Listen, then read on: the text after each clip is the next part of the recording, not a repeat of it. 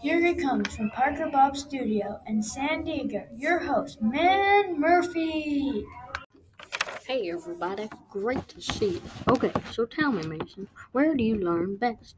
I find myself doing my best work at home in a small, quiet, distraction free room, away from people, but where I can easily get help if need be. Fantastic. Next question What do you like learning about?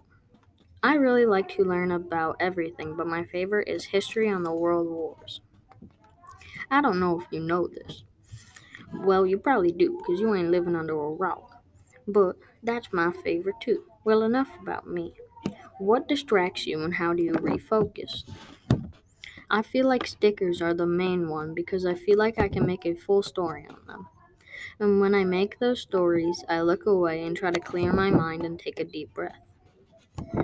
That's great. I also like to breathe sometimes too. Not always, though. Well, tell me, is there a well known person who inspires you? Sean Murphy. He's a baseball player who got cut from Double A, so he ha- so he went to a new team and started his journey to the big leagues. What inspires me the most is his work ethic. Hey, we have the same last name. That's really cool. Well, last question. What is your initial reaction on positive and negative feedback? My initial thoughts are, oh, okay, thanks, that was really helpful. But with negative feedback, it's more like, okay, and then I feel shamed and walk away. Well, thanks for coming on the show. This was indeed a great segment. My honor